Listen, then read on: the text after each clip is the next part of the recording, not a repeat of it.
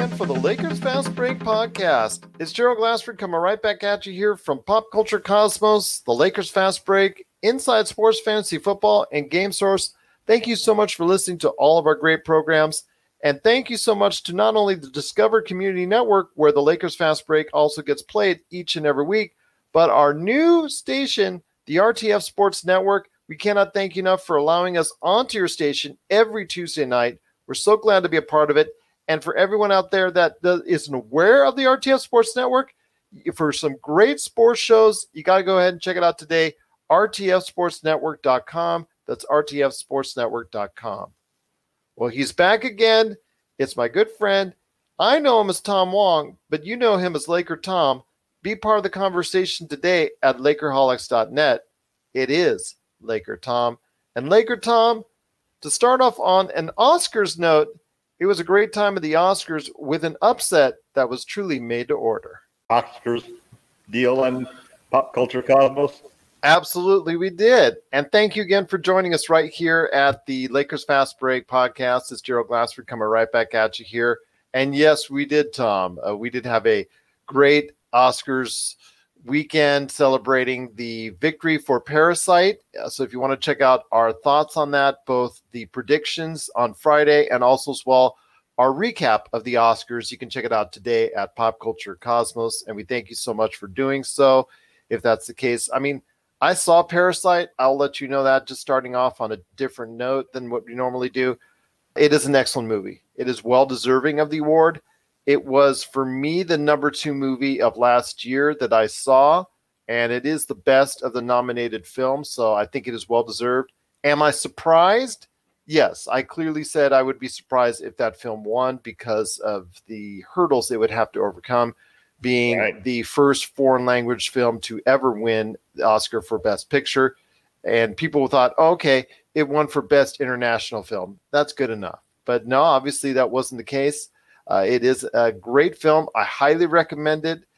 Like I said, it was, for me, number 2 overall over the year, for the year 2019, and then a best of the nominated film. So I'm very pleased that it won. I just didn't think it would. Well, who's the number 1 film in your mind there? The Farewell with Awkwafina. Awkwafina gave the best performance of last year, in my opinion, and The Farewell I recommend truly very much. Thought it was ripped off from several nominations, so I was very disappointed to see that. But you know what? Hey, that's the Oscars. Congrats to Parasite. Well-deserved. And I'm just so happy that to see a very good film that, you know, it's not too controversial. I know 1917 had won a lot of awards leading up to it, and I know it's a great film, but I don't think a lot of people are upset that Parasite won because of the fact that it is that underdog-type film. Right.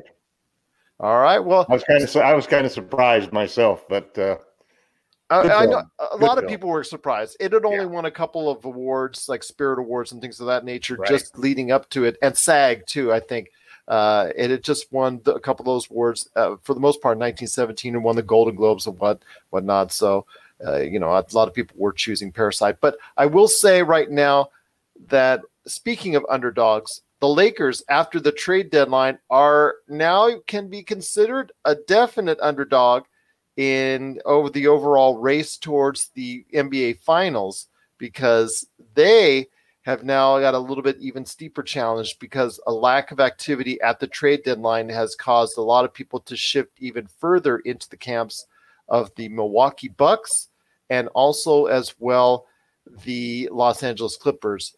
But what can I say? It's just, you know, I know we talked about Rob Pelinka getting that extension in January, and I said he had to prove it to me. Well, he hasn't proven it to me yet, and I'm kind of disappointed that they went ahead and got, you know, before everything laid itself out during the course of the season, gave that money out, because I think there should have been some activity at the trade deadline, and unfortunately there wasn't. Yeah, I was kind of I have to admit that I was really shocked that we didn't do anything at the trade deadline. And in fact, I pretty much stirred up the hornet's nest on Lakerholics.net by taking a position that I thought it was a massive mistake. I would have taken a deal for Danny Green and Kyle Kuzma for sure. I think what's really fascinating about it is the contradictory stories that have come out from the press on what has actually really happened in that transaction.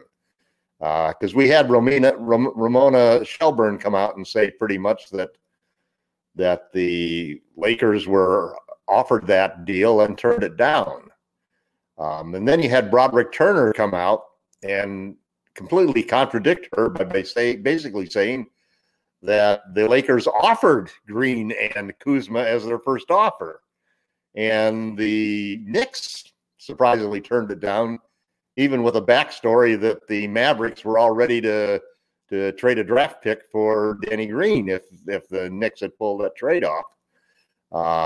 And then the Knicks supposedly, according to Brad Turner, came back and offered or counter-offered that they would like to have Avery Bradley, Danny Green, and Kyle Kuzma in a second-round draft pick for Morris. And the Lakers turned that down. It's kind of a fascinating double story, and I haven't heard anything more about the contradiction between the two of them. So I've spun it in my favor because I was extremely disappointed in, as you know, we differ a little bit in how much we think of Rob Pelinka at this point, or at what point he's proven himself as the Lakers' vice president of basketball operations. I thought he's done a splendid job. And I was really angry that he didn't take the Danny Green, Kyle Kuzma thing. But the other side of it is that I would not have traded DeMarcus Cousins. I've always felt that DeMarcus Cousins is the ace in the hole, in that he's one of the main reasons that Anthony Davis will stay with the Lakers. And he is forecast in my mind as the guy that the Lakers will use their full MLE next year, or a good portion of it, to sign him to a 2-year deal in order to earn his bird rights and be able to overpay him whatever they have to make sure that he is the stride center that the Lakers actually need to have next to Anthony Davis. So at least in my spin, I'm able to retain my confidence in Rob Pelinka for not making the deal with Cousins, hanging on to that fact that Cousins is sort of like our redshirt star quarterback, if you will, for next season. And we'll see what happens in the buyout market. But that wasn't even just the failure to get Morris that was depressing. It was two other things that sort of happened simultaneously. The first being Kyle Kuzma, who had two very aggressive games right before the trade deadline, where he yanked down 12 and 16 rebounds and was really hustling like everything all over the court.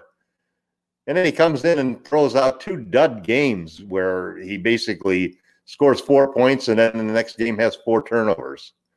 So that was disappointing. That was not the kind of response that you wanted to see from that young man after surviving the trade deadline.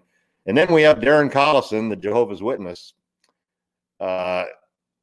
totally turning around and saying, you know what, I'm not going to come back to the NBA.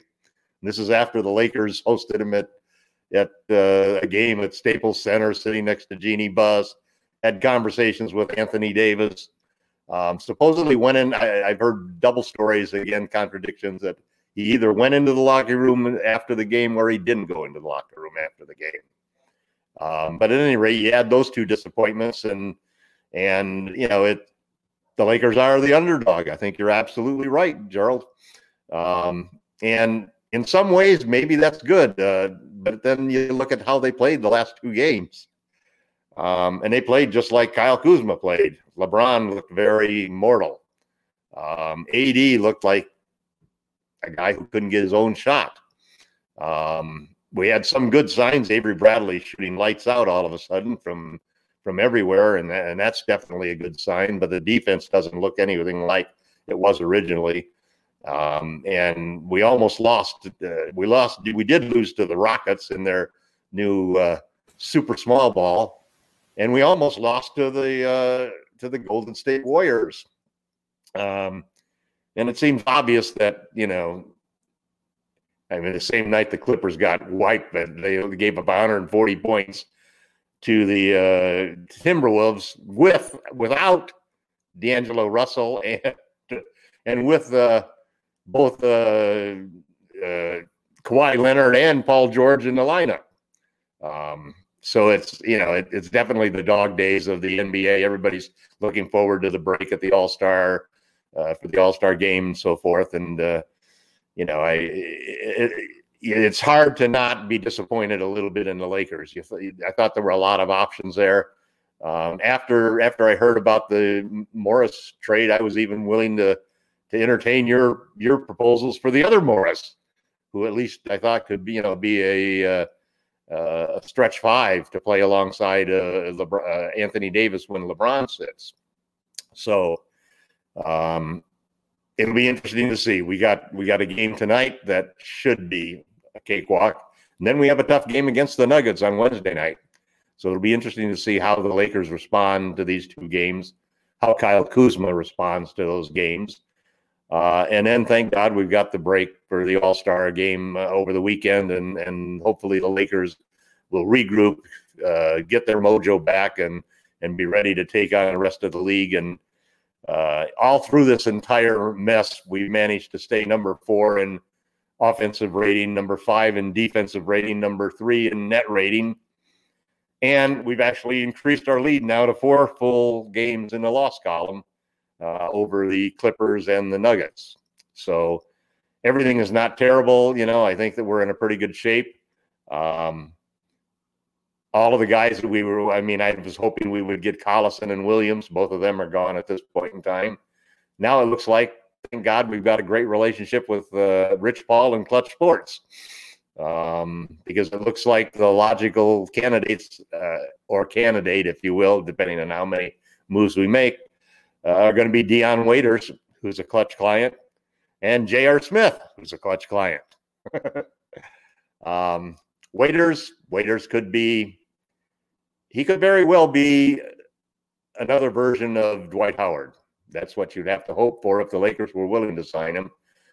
He did play with LeBron for a brief period with the Cavaliers, and that didn't turn out well. They turned around and traded him. But Waiters has talent.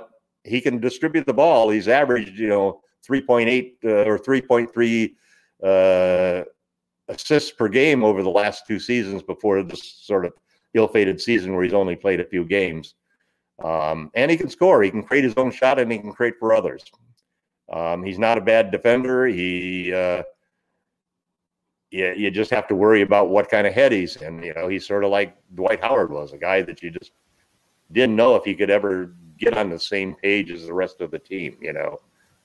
Has a reputation as a selfish player, and, you know, you probably got to watch out for giving him gummies on the plane and be careful of this whole thing. But if there's a team in the league that can take a player like that and turn him around, I think it's a team with the leadership that you've got of LeBron James and Anthony Davis. And I'm sure that if they do sign Waiters or even sign J.R. Smith, it will only be after Anthony Davis and LeBron James both approve that situation and feel comfortable with doing that. So that's sort of my summary of how I saw the entire debacle of the trade deadline and the Clippers moving ahead of the Lakers, the Bucks picking up Williams, who they obviously had lined up before Williams ever negotiated a buyout. So both of those teams made advances, and then there's an argument to be made that the Miami Heat could be in the playoff picture at this point in time as a possible threat in the East. The Toronto Raptors, you just can't keep ignoring those guys. They keep winning games. They have a versatile defense, a great coach who makes great adjustments. And who knows, in the West, the Rockets are a scary team. If they hit a lot of threes, they can take anybody down in a 7-game series. And the small ball, you know, D'Antoni and Morey are going to go out in a flame of glory, or they're going to go out in a flame of debacle. One way or the other, they're putting all their money on the ultimate analytics team, and they've got the right guys to do it, you know. We're signaling the ref for a quick timeout, but we'll be back with more of the Lakers Fast Break podcast. Check out what's been going on with the Pop Culture Cosmos show and the PCC Multiverse. I see the potential for basically like another Netflix kind of paradigm shift where here comes this other major player. They have a ton of resources. Apple could change the way that entertainment is consumed. They say it's the only time this year that you'll have stars from each brand battling each other. And we know it's not going to be the case, but they like to say that, and more power to them, I guess. Well, it's a big first step, bringing all those superheroes together. There were definitely some parts of the movie that I really enjoyed. And then there were some parts that I thought just kind of fell short of expectation. Part of it has to be something to do with how it's being promoted. And this is a thing where audiences do not agree with critics. That's the Pop Culture Cosmos show. And the PCC Multiverse every week on Apple Podcasts. And over a dozen of your favorite streaming and podcasting options. Once again, I'm speaking to Tom Wong. I know him as Tom Wong. You know him as Laker Tom. Be part of the conversation today at the site he owns, that is Lakerholics.net. Also as well, you can check out his great articles. He posts 2 to 3 times a week on Medium, and then it also transfers over to Lakerholics.net. Be part of the conversation today at Lakerholics.net. This is the Lakers Fast Break podcast. This is Gerald Glassford. I cannot thank you enough for being part of today's show. I'm from Pop Culture Cosmos and also Inside Sports Fantasy Football. But I also want to give a big shout out to Discover Community Network, which we're now being played on. You can catch our show there as well. And our brand new sports network that we're on now, that's the RTF Sports Network. You want to go ahead and check out our show today and all the other great sports shows, all the stuff that goes on the inside, the pro wrestling, anything relating to sports. Check it out today at RTF Sports Network. You want to go ahead and check it out there as well. We're on Tuesday nights there, so I cannot thank them enough for picking our show up for a great season of Lakers Fast Break basketball. And you seem to pile it up all there on the full recap and whatnot, but I want to go ahead and break it down piece by piece. It was the trade deadline, and there was a lot of speculation on what the Lakers would do. And you mentioned that previously that that Rob Pelinka himself was, he did have a lot to go through, and we discussed that on last week's program. But, it looks like the offers that were there, they were asking maybe a little bit too much in the New York Knicks side, but they seemed to get a lot in return. I would have still held out for Landry Shamet if I would have been the Knicks. Yeah, I would have too. I think they could have gotten it just because. Especially after the Lakers dropped out, they still had 30 minutes to go before when the Lakers said, we're pulling Kuzma and we're not going to make a deal. Yeah, I would have asked for Landry Shamet on top of the deal and the first round pick, and Mo Harkless. I think they could have gotten it because if they would have been in a bidding war with the Lakers, just to keep the Marcus Morris or keep Marcus Morris away from the Lakers, I would have done that. But that's the Knicks. They're in a state of disarray, anyways. Bringing on presidents, firing presidents, anyways. So it's a state of disarray. It's really weird that there's talk now that they're probably going to waive Harkless, buy him out. Which means that basically they traded Marcus Morris for a first-round draft pick. Pretty much, yeah. Pretty much at this point in time. And it's, who knows how high it's going to be of a first-round draft pick, but we'll have to wait and see. And I know Leon Rose, I believe, is going to be the new president of the New York Knicks pretty soon. I mean, he's bringing in some people that I think will do a much better job going forward for that team. But, yeah, I got to scratch my head on why the Knicks did what they did, because they could have gotten more out of the Clippers, I think, in personal opinion. And I'll mention that hopefully I will get a chance to talk to my good friend Anthony Barben, who is a beloved Clippers fan who should be kind of on a high, or was on a real high. I know he texted me back and forth. He was I got to be on the show, again. And unfortunately, they happened to get destroyed in Memphis, or Minnesota, actually. Right. And, that kind of put the damper on things. But I hopefully will get him on this week for the program so we can go ahead and talk Lakers versus Clippers and how everything is going there. But right now, all the pundits, all the prognosticators, they're also pushing the idea of Milwaukee which did get Marvin Williams, a veteran forward from the Cleveland Hornets, in a buyout. 33 years old, but still can play decent defense, and he's almost a 40% shooter from the three-point area, so that's always attractive. And then, of course, like I mentioned, Marcus Morris at 43% three-point, and also as well, a very good defender and can play the small ball five. He moves over to the Clippers and makes them a more enticing team. They did get Isaiah Thomas, but did end up waiving him, so he is now available on the open marketplace. One name that you didn't mention was Tyler Johnson, who was just waived by Phoenix, who plays a combo role of both point guard and shooting guard. Kind of intriguing. I'm not saying he's the answer. In fact, everything off the buyout market right now hasn't been the answer, because I do not share your faith in J.R. Smith.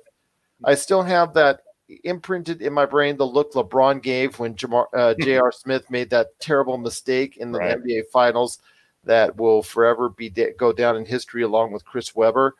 Those two mistakes are probably right up there, 1 and 2, as far as bonehead plays in a crucial situation. And Shaq and a fool. Yeah, Shaq and a fool indeed. But you also have Dion Waiters, and I'm sorry, I'm not going on Waiters Island once again, because, you know, gummy bears aside, there's some real issues there on why he's being let go after being such a productive player. I mean, also the stability, gets injured quite a bit. And you know, that's with most of these guys that are on the buyout market. That's part of the problem, is injury woes. Just take a look at Tyler Johnson, take a look at Dion Waiters, take a look at all the different players that are out there. Isaiah and they're all Thomas, free agents next year too. And they're all free agents, and they're all have been injured in the recent past. So they all have a history of, you know, not being able to suit up when you need them the most. So I'm kind of worried about each and every one of them, so I'm not exactly thrilled with any of the options or overjoyed with any of the options. But I think of them, Tyler Johnson, again, a point guard / shooting guard. He's a combo guard, may be able to be effective playing on the ball and off the ball enough. He shoots about 37.5% right now from the three-point line, so decent, which may be good enough to spell, you know, as far as LeBron when he goes out of the game for those crucial 5 to 10 minutes a game that you want to go ahead in the playoffs. I mean, he may be able to be that playmaker. He's young enough to be that playmaker that the Lakers kind of need, but whether or not he has the ability to do that, I don't know. That remains to be seen, so we're going to have to take a look at that. I mean, your impressions of Tyler Johnson, they're not great with me, but then again, I'm not exactly thrilled by what's on the buyout market at this point in time. Yeah, I'm sort of in the same boat as you. I happen to think that there's a chance that we might give Waiters a look, but again, as I said, it would have to be because he would have to convince LeBron and AD that he was going that he's understood what the Lakers were about. And that's probably a long shot at best. J.R. Smith, I tend to feel the same way as you do, that you have the additional problem that he hasn't played for 6 months. You know, he hasn't played since December of 2018, actually. So it's like 18 months. I think if there's a player out there who might interest the Lakers, you know, the biggest two problems we had was the lack of a second playmaker when LeBron sits. And another bigger wing to guard the top scoring wings on other teams. So I think the first one, the playmaking thing, it's not as serious as people put it out to be, simply because once we get into the playoffs, LeBron's going to be in that game for 40 minutes a game. It's only going to leave you about 8 minutes that you've got to cover with somebody else. And I do think there is a solution to doing that. I wrote an article in Medium, and I've been pushing it on Twitter and at Lakerholics.net, basically, that the solution is Anthony Davis to be the second playmaker, surrounded by a bunch of three-point shooters. But also, I think that the staying on the subject of the defensive wing that we could need, I definitely think that Harkless would be a possible option. I know that the Mavericks feel like they have a lead into him, and the Knicks have not committed that they're going to do a buyout, although they've supposedly told him that if he was willing to do it, they would. He wouldn't have to move. If he could stay in Los Angeles, he can get a measure of revenge. The only reason he was a starter for most of the year for the Clippers was his defense. He's 6'7", 220, long arms, so he's got a good reach, and he's probably a better option for defending a guy like Kawhi Leonard than Danny Green is or KCP or any of the other defenders that the Lakers have. He's got a little extra height and size to do that. And right now, he's really the only buyout candidate that I think could have an impact on the Lakers at this point in time, other than possibly Waiters, if he was able to somehow recreate the same pathway that Dwight Howard did. But therein lies the problem. I mean, you know, it's more than halfway into the season, and he could have had those opportunities. He only got to play a handful of games in Miami before being traded. Played well in that handful of games, though, I have to admit. Yeah, that's true. I mean, and about 47% from deep. You know, that's just a sample size, so we'll have to wait and see if that's going to be the case. I think it's like three or four games. And you know, if you approach LeBron and say your choices are A, Dion Waiters, going back to, you know, dock into Waiters Island once again, or B, you have J.R. Smith, both of whom are clutch clients. Gerald, it doesn't matter. Both of them, I'm sure, part at some of the point in time, family, man. Both of them, I'm sure, at some point in time, LeBron wanted to go ahead and, you know, give them some type of gut punch. They both have a history with LeBron. Yeah, and it's not always that great. You know, some of it's good, some of it's not so good. So, I mean, with LeBron, I think you got to go ahead and maybe try something different. I think. Again, I'm not saying Tyler Johnson's the answer, but I'm saying maybe someone else is. I mean, you've talked about other people that have other players, I should say, that are in the process of possibly being bought out. I mean, this buyout market I was hoping would, you know, transpire a little bit faster, a little bit quicker. At least before the All-Star break, you would have some sort of definitive answer by now on who the Lakers would be getting or would be interested in or would be obtaining. But yeah, the fallout from Darren Collison not just, you know, deciding not to be a part of either the Lakers or the Clippers, that's a killer, and that's a real ding in the armor for either one, the Clippers or the Lakers, because both had a great use for his skills and his talents. Yeah, you know, I spent a lot of time just thinking about this whole situation, and it's kind of ironic. I've been playing around with the new tweet series that you can create. And I created a series of tweets that focused on Anthony Davis and basically what to do with the whole situation of when, you know, we're almost an unbeatable team when you got LeBron and AD on the floor. The net ratings are just off of the roof. And then AD goes out and LeBron stays on the floor, and it's still, you know, we're still a team that just destroys everybody. The problem comes that when you put LeBron sits and AD comes on the floor, we actually have a negative rating. This is with a top five player on the team. And a lot of that criticism, I think, has to go to Frank Vogel for the adjustments that he's made. Vogel, at the start of the year, when he was first talked about as a coach, a lot of people commented that they felt that he was still left in the previous era before analytics, pre-analytics, because basically he really believed in defense first, but he also believed that offense started in the post, inside out rather than outside in. And I think the game has pretty much flipped that around. You know, you can still say the defense starts at the inside out situation. But if you want to play offense in the modern NBA, I think it's pretty well been determined that it's an outside in game right now. It's drive and kick. It's getting open 3 points or attacking the basket. And Frank, while he has embraced that and said that he's changed his philosophy in that respect, what still remains is that he comments about some players like Rajon Rondo, that basically he doesn't go entirely by the statistics when it comes to a guy like Rondo. And when you go back and look at the problems that the Lakers have had when AD has been going solo, a big problem has been it's always with Rondo as the point guard. And you can even find some of the Kuzma fans screaming bloody murder because when Kuzma gets an opportunity to play with the second unit a lot of the time, it's also with Rondo as the playmaker.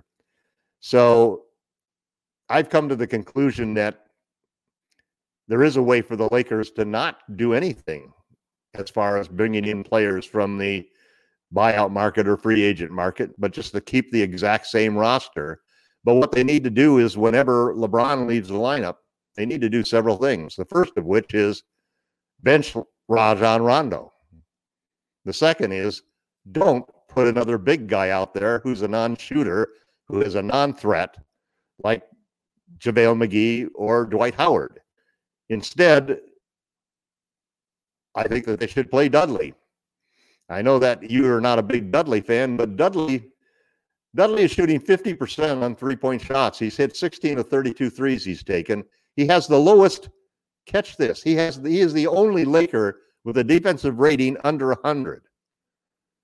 So he's a guy that's a crafty guy, and if you put him out there with three guards who can shoot the ball, Danny Green, it could be Danny Green, Avery Bradley, and KCP. It could be you could include Daniels in there at times. You could include Caruso in there at times if he's being aggressive and taking his shot. But the whole point of the thing is that what Anthony Davis needs to do to be successful, he's the number two playmaker on the team. He averages 3.5 assists per game. There's not another player on the team other than Rondo at 5.4 and LeBron at 11, that even has more than 2 assists per game. So what you want to do is you need to spread the floor. You need to make sure that he's got room to operate. I look at the comments made by the Clippers. Paul George and Kawhi Leonard were both raving about Marcus Morris. Marcus Morris hardly had any impact on the score or in the stats, but the one thing he did is when you put another shooter out there, it created more space, and they were just impressed as hell at the space that was created because of Morris's gravity as a three-point shooter. And if the Lakers would surround surround Anthony Davis with 4 elite three-point shooters, they can still have a good defensive lineup. They can have Dudley guard at the center and let AD roam around so he doesn't have to bang inside. And I'm positive that this lineup would unleash him so that he could really become the kind of player that you want. Because right now, every time he goes in there, he's got 2 non-threats that are out there on the court. I mean, how many times have you seen guys in the Lakers have a beautiful drive to the basket, fire the ball out to an open three-point shooter, and lo and behold, the open three-point shooter is Rajon Rondo. And then everything falls apart. He hesitates or he takes a shot and misses it. Or how many times do you see you drive into the center, and there's 2 or 3 guys waiting for AD to attack the rim simply because you've got JaVale McGee or Dwight Howard in the game, and that's a whole different game. The big success that AD had in the playoffs 2 years ago when they swept the Portland Trail Blazers and Dame Lillard was all based upon having a great three-point shooter at center, and that was DeMarcus Cousins. And this is why I believe the Lakers did not trade Cousins. It's also why I think the New York Knicks wanted to get Cousins. They wanted to get Cousins and hope that they could steal Anthony Davis over the summer. Cousins basically was on par before he got injured to shoot 300 threes at 36%. The very next year, the guy who did that was the first in the history of the NBA to ever do that as a center, and it was Brook Lopez for the Milwaukee Bucks, and it's what took the Milwaukee Bucks from a so-so team to and freed the court up for Giannis to really attack the rim. So the Lakers have to use that same philosophy. I believe very much that Pelinka is never going to let go of Cousins at this point in time. He's got him on the bench sitting next to LeBron and AD. They love all those 2 guys love him, and he's going to be the center of the future for the Lakers. But they can take a step forward right now, and this is and do the same thing with Dudley. It's not as going to be like having DeMarcus Cousins in there. Dudley can shoot the three, and he can play pretty good stand-up defense. He understands verticality. He knows he makes the right rotations and so forth.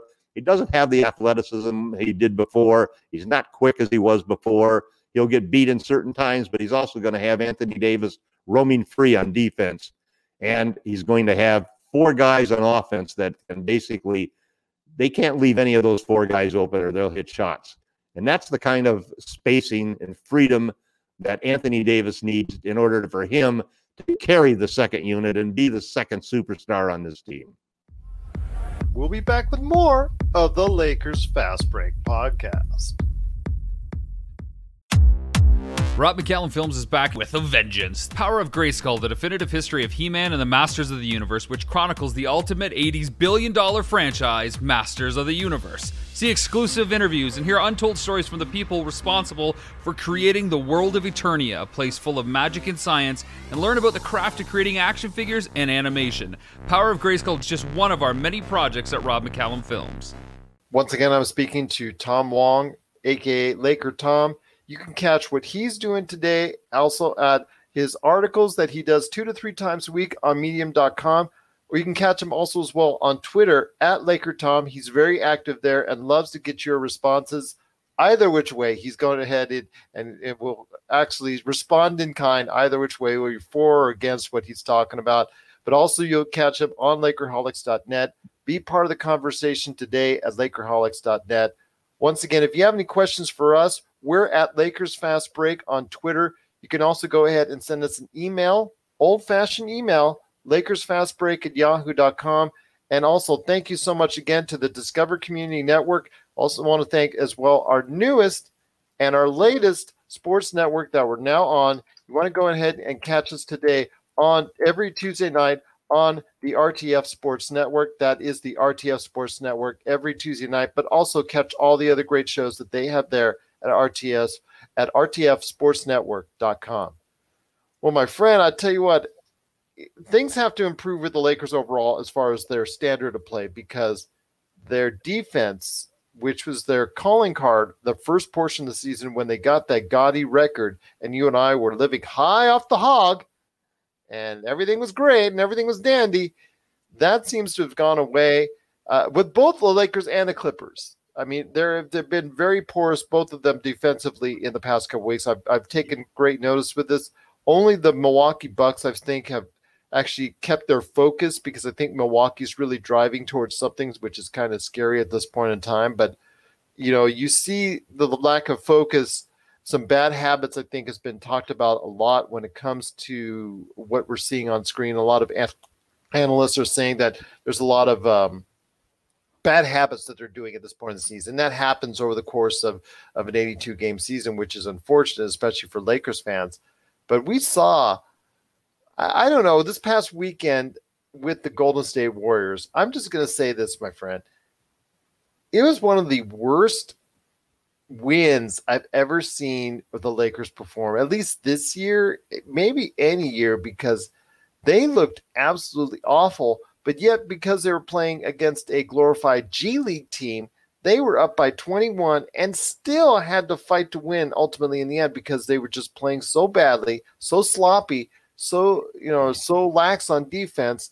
They just totally did not give any credit at all to Golden State. And the thing is, again, as I've told you, this comes around to what we'll probably be seeing later this year, not this season, but later this calendar year, when Golden State gets all of its guys back. And all those young guys, all those G Leagues, players that they've signed to contracts, they're going to be getting that kind of experience, and they're going to round out what could be a very decent bench and a very cheap bench for them going forward that could be ready to play and ready to play hard when all the main guys come back, which could make Golden State scary. So I've got another point to lead into this, but I want to hear your thoughts when it comes to the Lakers this past weekend and how they need to snap out of it, because, you know, playing against a Golden State team like that in that way, in that bad, isn't going to get it done on virtually any other team. Well, if you look at the two games that they played after the trade deadline. I think the first problem started with the game against the Rockets. That should have been a game where you knew the Rockets were going to come out and try to shoot 60 or 73s, okay? And for old school NBA fans who think that the three-point shot has changed the game in a negative way, you still have to understand that 3 points counts more than 2 points. And you cannot have a differential of made three-point shots of 10, which the Lakers did. I mean, they made 10 more three-point shots for the Rockets equals 30 more points. You can dominate the boards and do whatever you want to do. It's almost impossible to make up 30 points. Now, the next night, the one thing they did better against a poor team, the Warriors, was they at least won the three-point battle by 3 points, 14-13. It dominated the boards. They killed them on the boards, but the problem was turnovers. We had so many turnovers, we gave them 11 points in turnover differential, and we had about 12 points in free throw differential. The Warriors made 12 more free throws. LeBron hardly ever gets to the line, and that's really just a total crime in and of itself. If the refs would give him the little bumps that all of the other superstars seem to get, that Harden seems to get no matter what you do, they would be fine. But the combination of LeBron was mortal LeBron. You talk about playoff Rondo. Well, one thing we can't have happen for the Lakers is if we don't have superstar LeBron, we're in trouble. Because AD still basically is putting up numbers, but, it's just like it was, to be honest, in New Orleans. He put up a lot of numbers, but you didn't win a lot of games because of those numbers. It still comes down to a player like LeBron carrying the Lakers, and the Lakers live and die with LeBron. Which is why Collison's would have been such a terrific help to the team. I don't know what the solution is. Part of it is obviously effort at this point in time. It's a long, grinding season, 82 games. As my wife always reminds me when she says, "Another Laker game this week." It's always on, and it's like a job to commute. You got to get in that plane, and they got to go to these games, and they got to show up for practice and so forth. And it's grueling. And I think at this point in time, they need a break off. I'm just hoping that they can manage to hang on. The good part is that malaise is sort of spread around the league, and everybody except for maybe the Milwaukee Bucks have been blowing games, and remarkably through this stretch, we still hold that 4-game lead in the loss column. So I'm not as worried about that. I'm really more worried about what adjustment Frank Vogel will make to the offense. I think that we'll get our mojo back defensively. I think that the big key is what do we do when AD goes solo? Do we still stick him in with a big man down in the dunker spot and with Rajon Rondo running the offense? If we do that, boy, it's going to be a long season.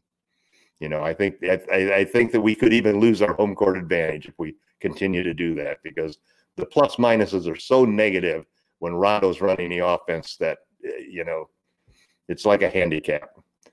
I know that LeBron and AD really respect and trust Rondo, and so does Frank Vogel. But there's a point that we've reached where they've got to take a look at the numbers and say, we've got to try something different. And the only thing different to try, really, to be honest, is to go small.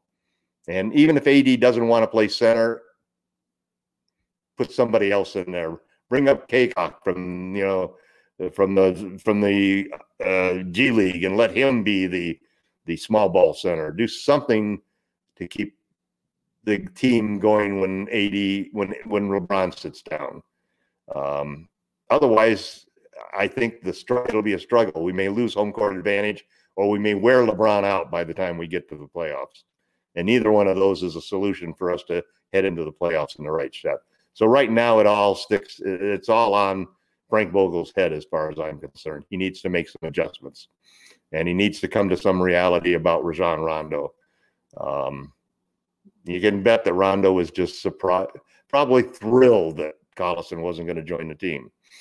He's probably the only guy on the team who was thrilled that Collison wasn't going to join, other than maybe Troy Daniels, who thought he might get cut. I don't think we have to cut anybody, but we definitely have to. We definitely need some help from our coaching staff. And I would say this also applies to Kyle Kuzma. Kuzma's got to start showing something. He's got to start showing some fire and come out there and start to play the way that we expected him to play. If we don't get a contribution from him, it's going to exacerbate the impact of not signing anybody and not making a deal at the trade deadline. And he's a talented player. We need something from him going forward, a lot more than what we're getting at this point in time. And I think part of that problem is also on Frank Vogel. You know, it's the combinations of where you're putting him. I don't think he's a good enough three-point shooter at this point in time that I'd put him out there with the four guys that I'd surround AD with. But maybe we've got to put him out there because at least he'll have more room to operate at that particular time. The truth of the matter is that he's probably better playing with LeBron than without him, because he's really not a guy who gets his own shot. He's a guy who can make great cuts to the basket and so forth. I'd like to see him put an aggressive rebounding stance on like he did during those last two games before the trade deadline. He did an impressive job hustling on the offensive glass and defensive glass for rebounds. But again, you know, certain players have certain strengths and weaknesses, and it's up to the coaching staff to find the right situations in order to emphasize their strengths and minimize their weaknesses. And Frank Vogel, I think, has done a terrific job coaching the Lakers, but the job's not done yet. And he needs to make the right moves as we go for the rest of the season in order to hold on to the home court advantage. And see what happens. Right now, it looks like if the standings held, we'd play the Grizzlies in the first round, then either the Mavericks or the Rockets in the second round, and obviously the Clippers in the Western Conference Finals, and I think either the Bucks or the Raptors or the Celtics, maybe even from the East. The Celtics keep playing well. We've only got a few minutes left, so I ask you this, my friend. I've still got three things I want to touch on. And first is there was a comment on one of the Lakers podcasts that are out there, not quite as good as ours, of course, but one of the Lakers podcasts that are out there. One of the individuals that was on the show commented that they had a hard time understanding or believing that the Lakers should have a championship or bust mentality that a lot of the Lakers fans out there and also the Lakers organization has. And I was kind of taken aback by that, because the fact that, you know, they should have a championship or bust mentality. I mean, LeBron is not getting any younger. AD is a free agent. You don't know what's going to go happen next with injuries and things of that nature. And again, I will mention, as I've already mentioned to you several times over the course of the season already, Golden State gets healthy, and you also have these other teams. I mean, you look at the top, let's say the top seven teams. Let's throw up Memphis right now, because Memphis is still a team that's growing. It's on the way up, and they've got a great future going forward for them. You've got to take a look at these seven teams, and maybe you can throw out Oklahoma City because they'll be doing some reshuffling because of some free agency and things of that nature. So let's take these six teams. Those six teams, top six teams in the West right now, they're not going to go ahead and intentionally take a step back. They all are going to take steps to go ahead and improve upon what they're doing right now. Plus, again, like I said, you got Golden State. You have Portland, which obviously with the veteran nature that they have, will try to go ahead and make improvements and tweaks as well. So, yes, there should be a championship or bust mentality, because the West is only going to get more contested, only going to get a lot more problematic for the Lakers going forward. I'm not even talking about now or for the rest of the season. I'm talking about going forward, because you never know what's going to happen. You don't know that Giannis is going to land here in 2021. You don't know AD is going to sign on the dot line for sure in 2020. So I ask you, my friend, what is the concept of why somebody would actually say that? Because it, to me, was kind of troubling, because the Lakers should have a championship or bust mentality, because right now they need to get it done, because this is their window, and their window might be closing faster than you think. I agree 100% with you, Gerald. Their window is actually 2 years.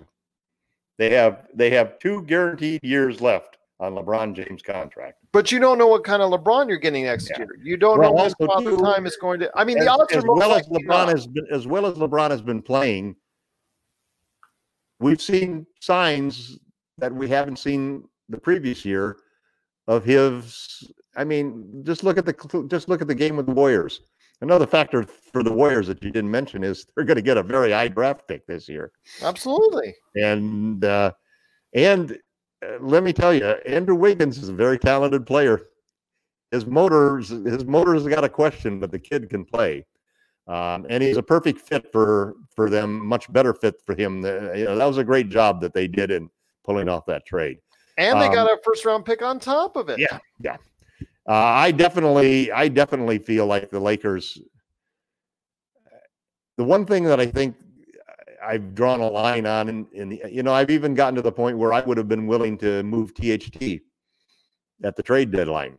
And he's a kid that I think has great potential, but he's only 19 years old. He's like 2 years away from being a potential candidate to even get any roster time. He's not ready at all. He's not even the best player on the South Bay Lakers, but he has terrific potential.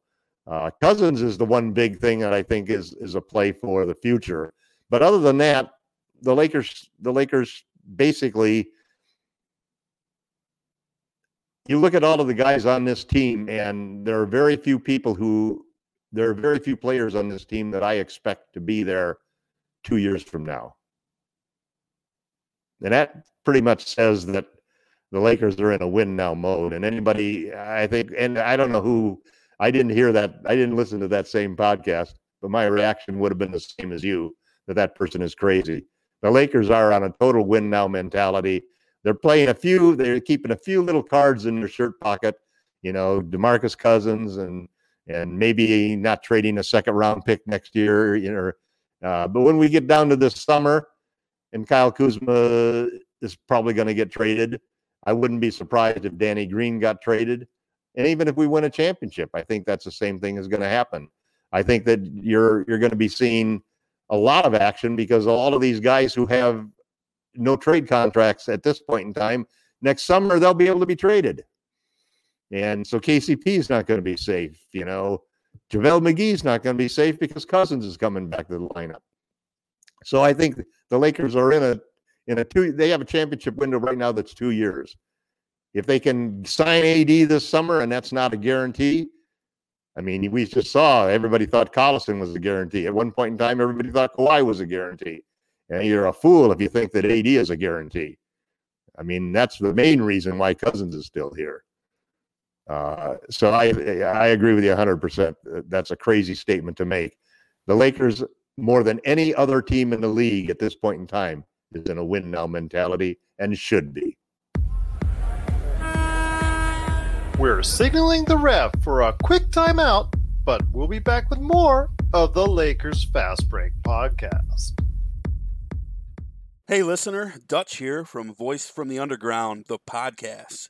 My co-host and I want to invite you to check out our little corner of the podcast verse. At Voice from the Underground, we talk about all the crazy happening around us and try to make a little bit of sense out of the nonsense with little to no results. If the idea of hearing 3 semi-intelligent, outspoken nerds talk about politics, social issues, current events, sports, movies, pretty much anything that we decide to talk about because, well, it's our show, appeals to you, grab your shovel and come on down to the underground, and then consult a qualified psychotherapist. Find us wherever you get your podcasts, just not where you buy your weed. Boys from the underground. We've got just a couple minutes left, so I do want to touch on a couple things real quick. Okay. First off is the week ahead. Tough game coming up in Denver on Wednesday at Denver. That will go ahead and basically set the position where the Lakers are at going into the All-Star break. But then also, like I said, the tough game in Denver that they do need to stay focused on, because Denver is now right behind them in the West, 3 games out. So a lot of things that they have to go ahead for there. Your thoughts on the week ahead for the Lakers? I don't think the Phoenix game is a trap game. I think that we'll take them easily. I'm hoping that won't be sloppy. I'm hoping that they got the slop out of their minds. But it all really depends on LeBron. LeBron sets the tone for the game, you know. The way the Warriors game started with the ball rolling out of bounds was hilarious after we win the jump. You know, he and AD walk over there and they both look at each other while the ball rolls out of bounds. Talk about a harbinger sign of things to come for the rest of the game. The Denver game's a tough game. I think we match up well against Denver, you know, and we handled them last time we were there. They're going to be eager for revenge. Jokic is playing much, much better than he was back when we played him last time. And that's got to be a big factor. And I think they'll get our attention. I'm hoping that everybody will be up for that game. We'll get our defensive mojo back and really show them, you know, that they're pretenders and we're the contenders. All right, before we head on out, once again, I'm talking to Laker Tom. You want to go ahead and see him today at Lakerholics.net. You also want to be a part of a conversation there. It's at Lakerholics.net. And real quickly, so I want to hear your thoughts on why people need to check out your awesome site, Lakerholics.net. You can imagine a lot of activity going on the site, and traffic has been roaring through there with the trade deadline and all of the various things happening. Laker fans are, you know, having a lot of mixed feelings right now. There's a lot of people who are angry at not doing anything at the trade deadline. There are others who are angry at Kuzma for not playing well, and then others who are angry at fans who are angry at Kuzma for not playing well. Almost everybody's angry at Rondo. So that's at least one unifying theme throughout the whole thing. We're worried about human LeBron, you know. You want to have super LeBron. Everybody's a little concerned about how the defense has been going. But that leads to good conversations, and things have still remained very civil. So it's a place where you can still come and have got a fun, regardless of what your opinion is, which side of the argument you're on. You'll still get a lot of respect from the people for what you have to say. And that's, I think, what makes the site really unusual for a fan site. It's not a bar stool, barroom type atmosphere. Instead, it's an intelligent atmosphere where people are backing up their statements with logical conclusions and some good statistics and a lot of good faith in the Lakers' existing roster. I think everybody there still feels that we're going to be first in the West and have home court advantage. Most of them are intelligent enough to accept the fact that, hey, the Clippers may be the favorites at this point in time. But in the end, I think that it comes down to the fact that we still have LeBron James and Anthony Davis and a good talented roster, a good coaching staff, and a good front office. We may not have agreed with everything that the front office and coaches have done or the way that the team has responded in the last couple of games, but we're here for the long haul, and all of us bleed purple and gold. Things will be okay. Once again, that's Lakerholics.net. You got to be part of the conversation today at Lakerholics.net.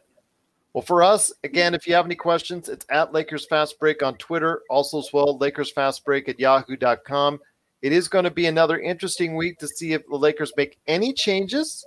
They pick up anybody off the buyout market. We'll be tracking it for you right here, Lakers Fast Break, on all of our social media, Facebook, also as well, Twitter, and all the 9 yards. So check it out today. Be part of it at Lakers Fast Break. I'll tell you what, Tom, it's a very interesting time indeed for the Lakers. They should continue that championship or bust mentality as we head into the All-Star break. I'm looking forward to it and seeing what's going on with the Lakers going forward after that. And I'm also hoping that they'll avoid any gummy bears on the way out. So here's hoping that the Lakers will go ahead and make the right decisions going forward, that they'll go ahead and have a focus again on defense. And we'll be coming back with Laker Tom and talk about all the great things coming up for the rest of the season right here at the Lakers Fast Break Podcast.